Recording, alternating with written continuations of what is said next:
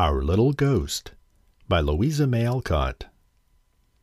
Oft in the silence of night, when the lonely moon rides high, when the wintry winds are whistling, and we hear the owl's shrill cry, in the quiet dusky chamber by the flickering firelight, rises up between two sleepers, comes a spirit all in white. A winsome little ghost it is, rosy cheeked and bright of eye, with yellow curls all breaking loose from the small cap pushed awry. Up it climbs among the pillows from the big dark brings no dread, and the baby's boundless fancy makes a kingdom of a bed.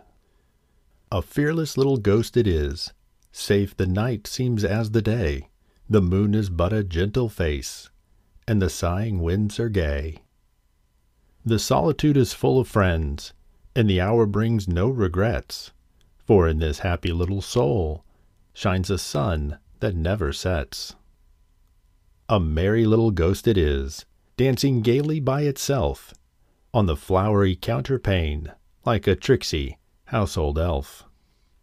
Nodding to the fitful shadows as they flicker on the wall, talking to familiar pictures, mimicking the owl's shrill call.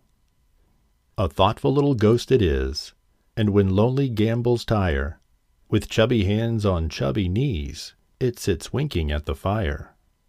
Fancies innocent and lovely shine before those baby eyes, endless fields of dandelions, brooks and birds and butterflies.